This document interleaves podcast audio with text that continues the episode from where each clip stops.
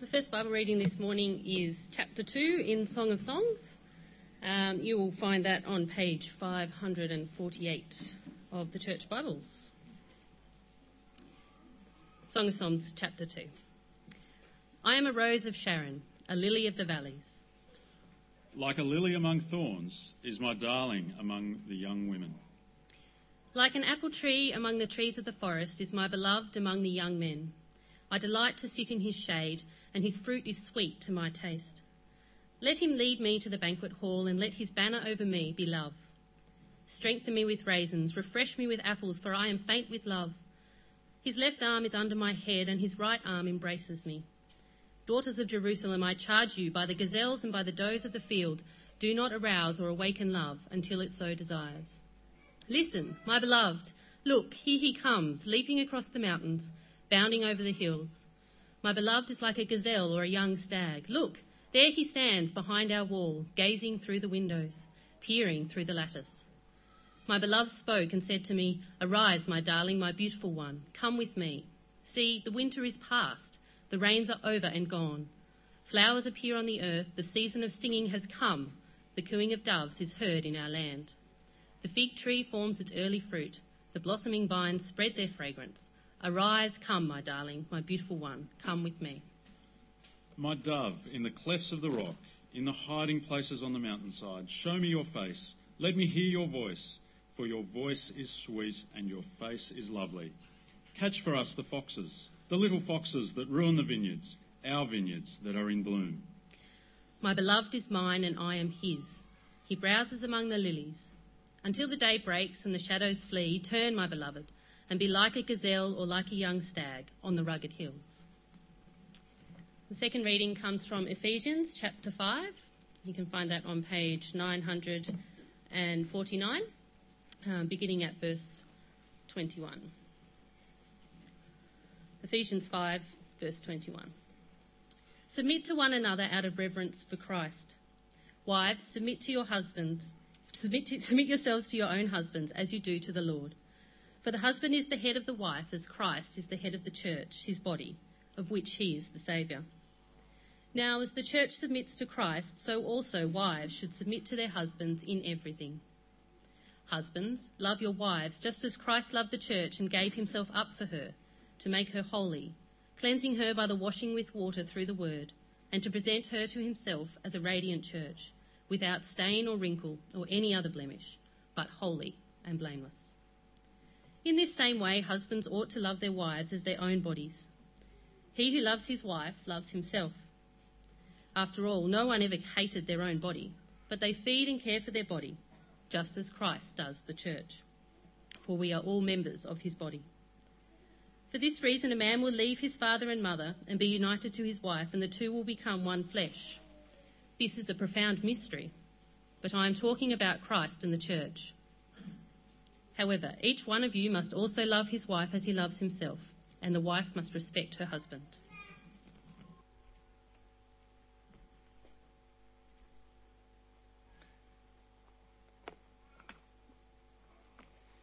Well, uh, thank you uh, once again for having me uh, for these three weeks as we spend our time together uh, in Song of Songs. Uh, today we turn to our second look at the book. And uh, as we begin, will you pray with me? Uh, Father, we thank you for your word to us. We thank you for your love for us. And we pray that as we turn to hear you speak, that you would be with us. Help us to hear your voice clearly, uh, to love you more, and to live for you more. And we pray in Jesus' name. Amen. Okay, so this morning uh, we are going to continue our series in Song of Songs, and we're going to focus on what God's Word teaches us about how love and sex work in His world. So I'm going to speak quite plainly about our sex lives. And for some of us here, uh, you may think, do we really need to get that personal? It's a bit confronting.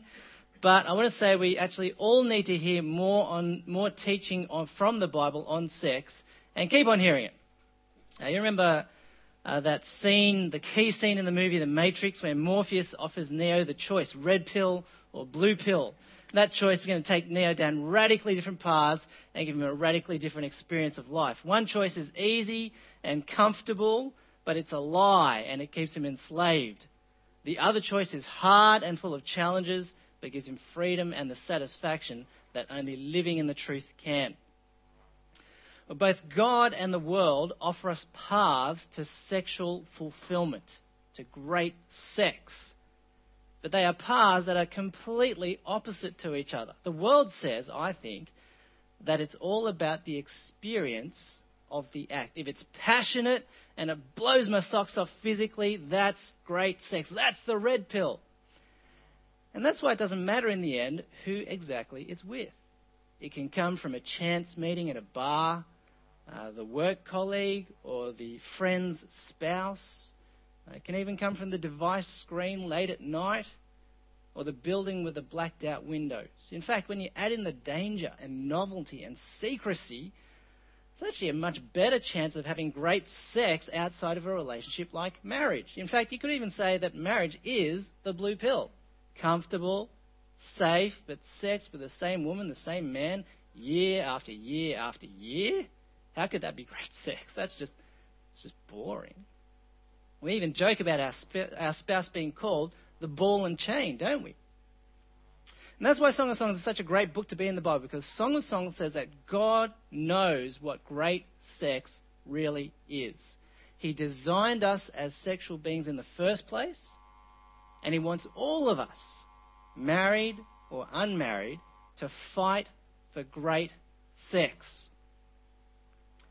But He also tells us that the world has it totally wrong really satisfying and exciting sex is only found within the bounds of a loving marriage as God intended it. That's the real red pill. That's the sex you really want.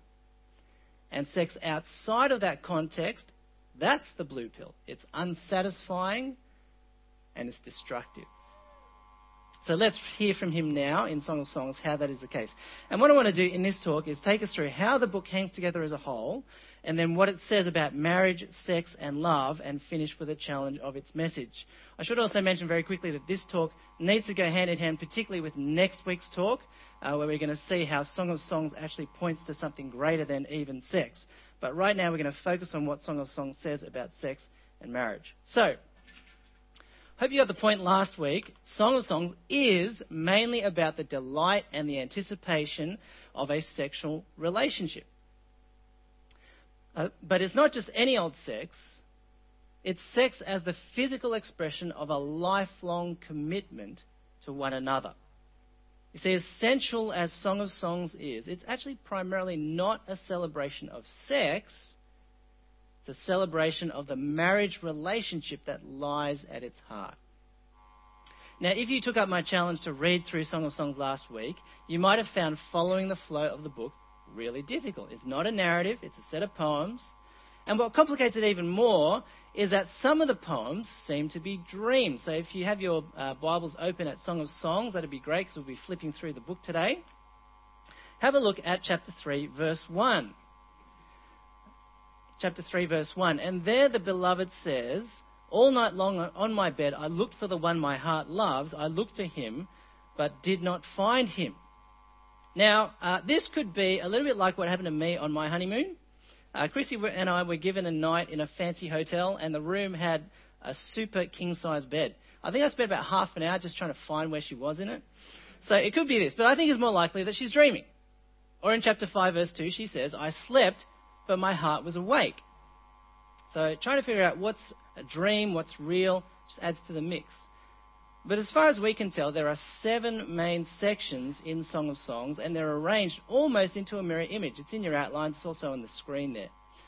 So we have the title, which we saw last week, we began with, The Ultimate Love Song.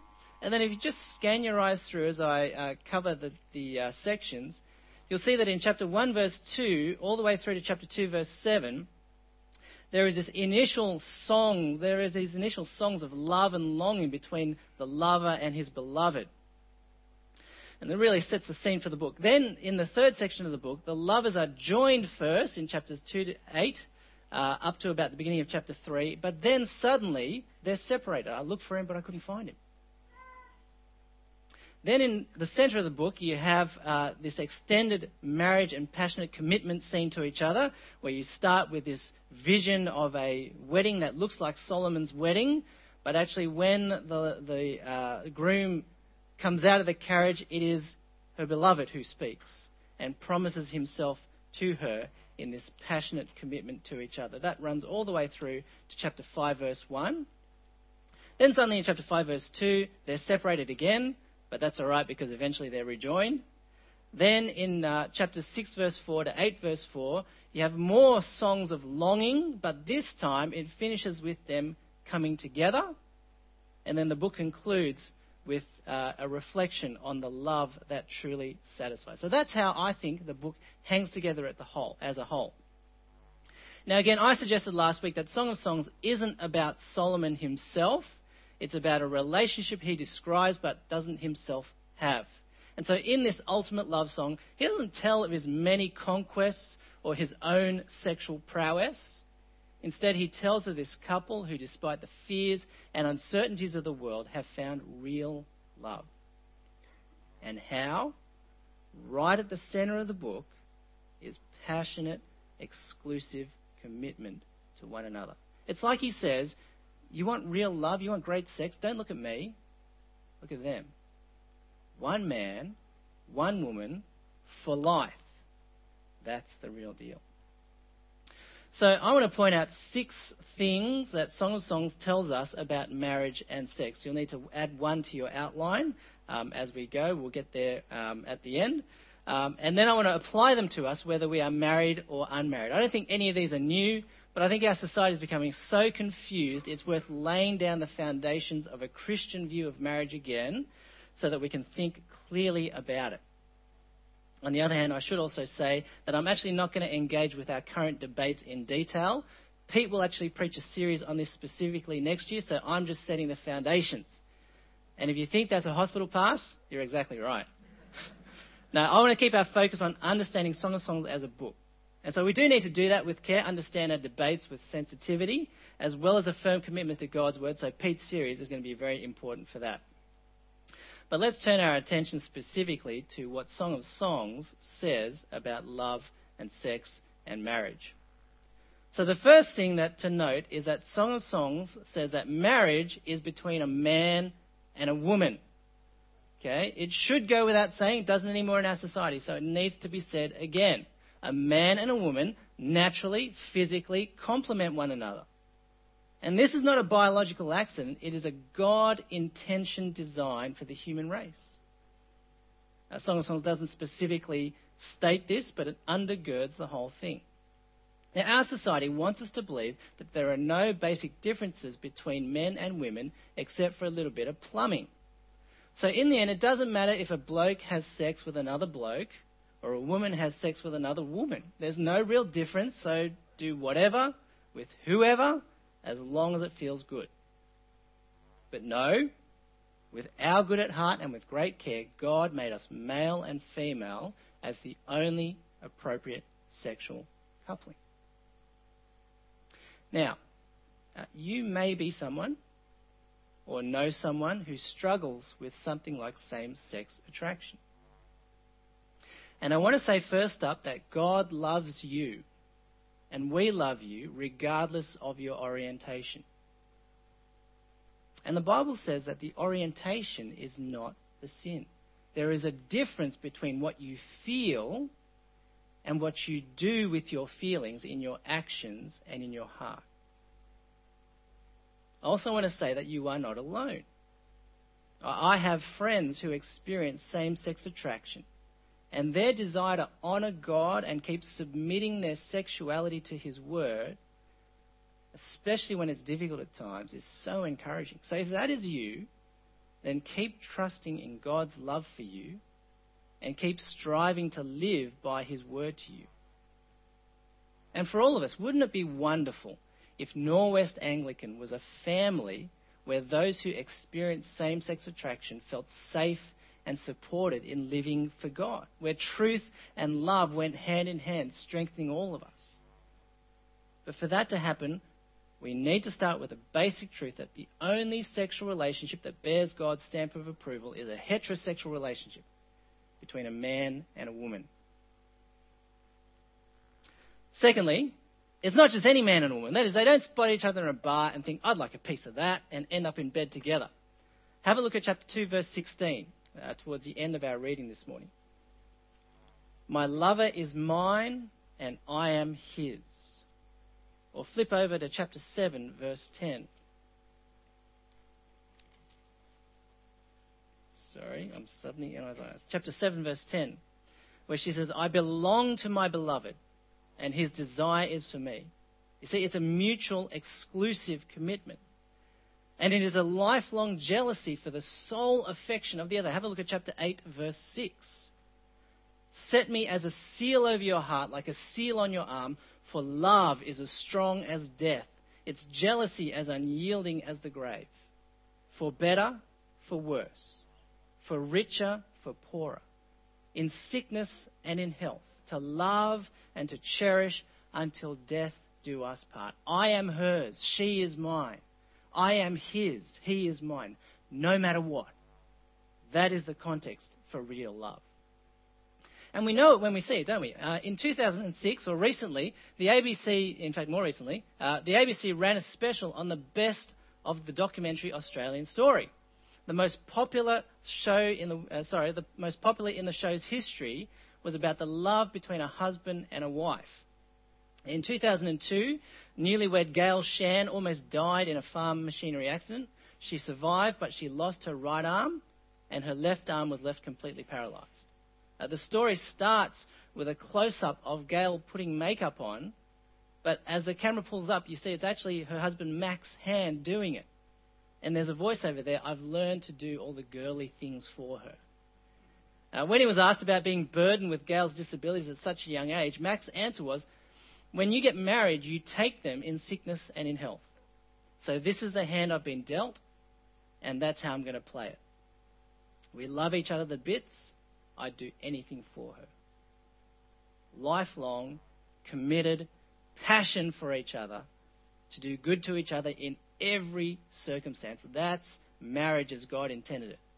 And it's moving when we see it, isn't it? We know it's the real thing. So marriage is exclusive, lifelong commitment. And that actually leads me to the next point, and that is marriage is lifelong friendship. See, one of the things that people often miss about Song of Songs is that while a lot of the book is sexual in nature, a lot of it isn't. And so if you scan your eyes across the central poem of chapter 4, verse 8, sorry, uh, yes, chapter 4, verse 8 to 5, verse 2, you'll see there that alongside calling her his bride, the lover repeatedly calls his beloved sister which is obviously a term of purely relational intimacy. Or in chapter 5, verse 16, the beloved, the woman, concludes her poem, This is my lover, this is my friend. And even when sex is talked about in Song of Songs, it's not really a sex manual.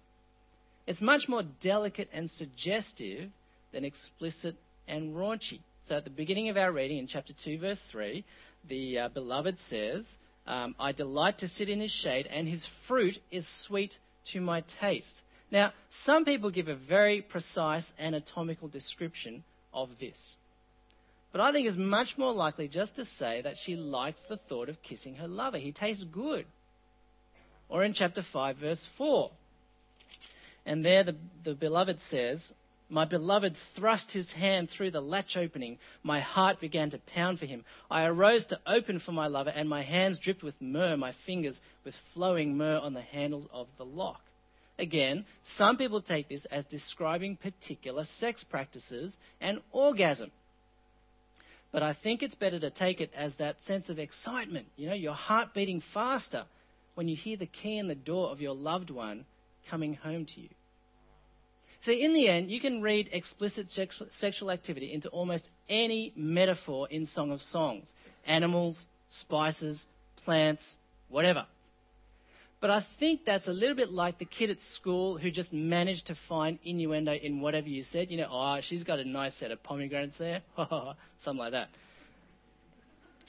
But I think all these metaphors are just different ways, actually, of talking about satisfaction and pleasure. It obviously includes the prospect of sexual enjoyment, but it's much more. They just love being with each other. In fact, it's not even clear if the lovers actually sleep together at any point in the book. Because, and I think this in some ways is the most important point in interpreting the book, Song of Songs says marriage is much more than just sex. It is about deep, lifelong friendship. And in fact, the book ends not with eroticism, but with affection. Uh, one commentator puts it beautifully. At the climax of the song, there is no climaxing. Have a look at chapter 8, verse 5. Chapter 8, verse 5. There the friends speak, and they say, Who is this coming up from the desert, leaning on her lover? Picture her, head resting on the side of his chest, his arm around her. That's where Song of Songs leaves us. It's a beautiful image, isn't it? Closeness, security, dependence on each other. And it works whether here the lovers are 25, just beginning their life together, or 85 and reminiscing about old times. So, Song of Songs says, work hard on being friends with your spouse. You're not just sexual partners, economic partners, or even parental partners. You are brother and sister. You are best friends for life, the real BFFs. So it's a challenge for us, isn't it? Do you need to sow more affection into your marriage? More caresses and cuddles on the couch in front of the TV. More hand holding. More aimless chats and laughter. Don't just touch each other when you want to get something going on in the bedroom lean on each other as you walk through life together. That's what Song of Songs tells us. One pastor I know of, when he meets with the married men in his church, will ask them, Do you love your wife? And the answer is always, Of course. But then he asks, And do you like her? And the answers he gets are more mixed. I'm sure it'd be the same were it the women being asked about their husbands too. So, let me ask you the question Do you like your spouse? Could you say they're your brother, your sister, your friend? If you can say yes, praise God and keep building it. If you have trouble answering that question, maybe you need to invest some more time, some more effort, some more money into finding some fun stuff to do together to being good friends. Because in the end, Song of Songs gives us a picture of mature intimacy, one that teaches that it's affection, not eroticism, that will sustain a marriage. But what about sex? What does Song of Songs have to say about that? Well, plenty. It's hugely positive about sex. And there is something, I think, in the main metaphor of Song of Songs being gardens and fruit. Because this couple, in all their unashamed commitment, should remind us of another couple, the first couple, Adam and Eve in Genesis 2. Song of Songs reminds us of the goodness of sex as God created and intended it. And there in Genesis chapter 2, verses 24 and 25, uh, the husband will leave his father and mother and be united to his wife, and the two will become one flesh. In other words, Sex is the physical expression of a relationship of unity. That means the main purpose of sex is to be like glue. It is wonderful, relational superglue. Two people united in serving each other with their bodies to reflect how they love and serve each other in everything. That is sex, how it's supposed to be. And yes, it's exciting and it should be adventurous. And in the context of your marriage, I think Song of Songs does invite creativity into your sex life. But it should be much more than that. Uh, flip over to chapter 8, verse 10. Sorry. uh, 8 verse 10. Yes, right. And there the woman says, I am a wall, and my breasts are like towers. Thus I have become in his eyes like one bringing contentment. How can Solomon end Song of Songs with this picture of contentment, which in Hebrew is the word for peace or shalom, when everything is whole and right with the world? How can a man who has 700 wives and 300 concubines say this? I think it's because he knows that after all the women, he's had lots of sex but no contentment, no wholeness, no shalom, no peace. And at this point, I don't think you can't help but think of the Rolling Stones song, Satisfaction. That that was Solomon's life. Lots of women, lots of sex, no satisfaction. You see, the best sex is not the most physically mind blowing. That's just a sensation that lasts a brief moment and then it's gone. And that's why sexual experience can never satisfy. It's there and then it's gone, and you have to keep seeking it again and again, and it becomes like an addiction. And every time, as it dawns on you that this time won't be it either, you get less and less able to give yourself to your partner. And so it gets less and less enjoyable and satisfying. Now, the best sex, really great sex, is when you are devoted to serving the one who is devoted to serving you for life. Because then you have time to really get to know each other and how you specifically work. And so they become the best person in the world at being able to bring together everything mental, emotional, physical to do good to you. And because you can trust that they are giving themselves to serve you in body, that frees you to give yourself to serve them in body. And when that happens, sex does its wonderful job properly. It bonds you in intimate service of each other as one. And that's why, when it's fireworks one time and plain hard work the next, as it can be, that is all great sex because in different ways, both demonstrate your commitment to love and serve each other. And that's also why sometimes the best sex, if your spouse is exhausted or they've just had a horrible day, may be making them a cup of tea and giving them a foot massage. Because that says to your spouse, I am here to serve you sexually.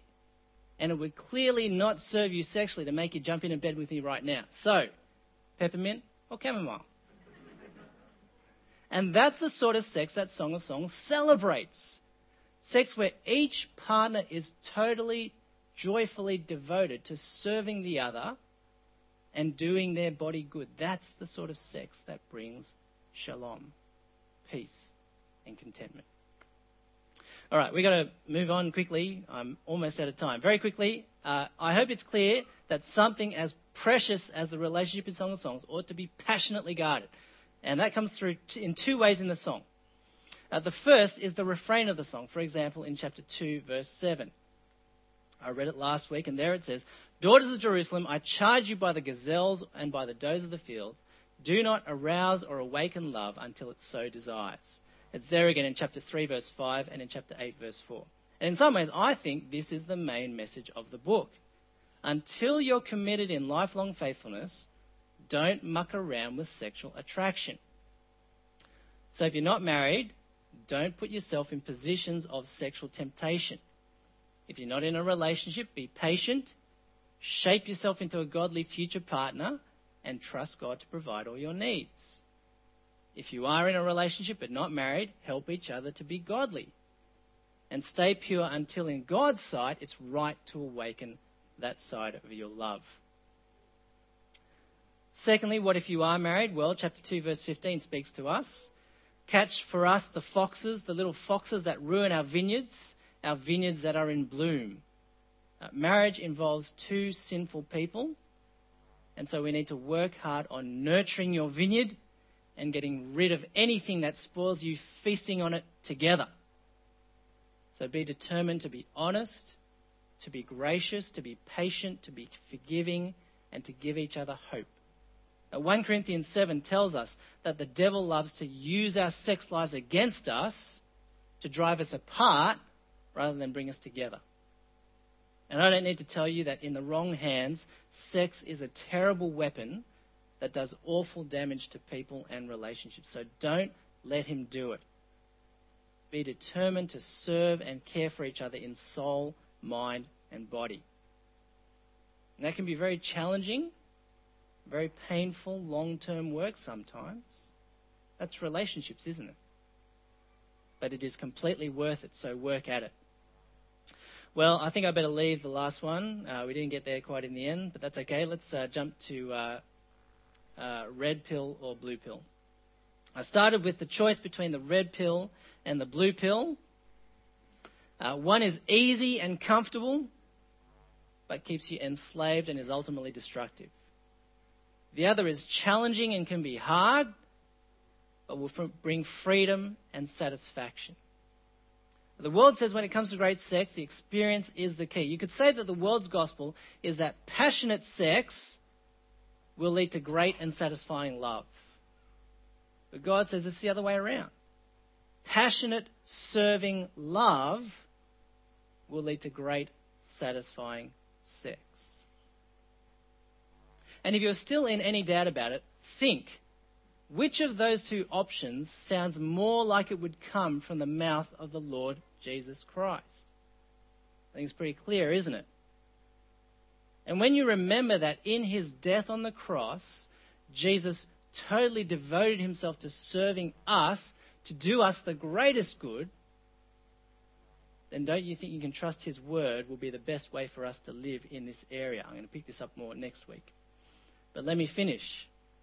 Sexy love is serving love. I've got time for one or two questions if people have them. Yeah.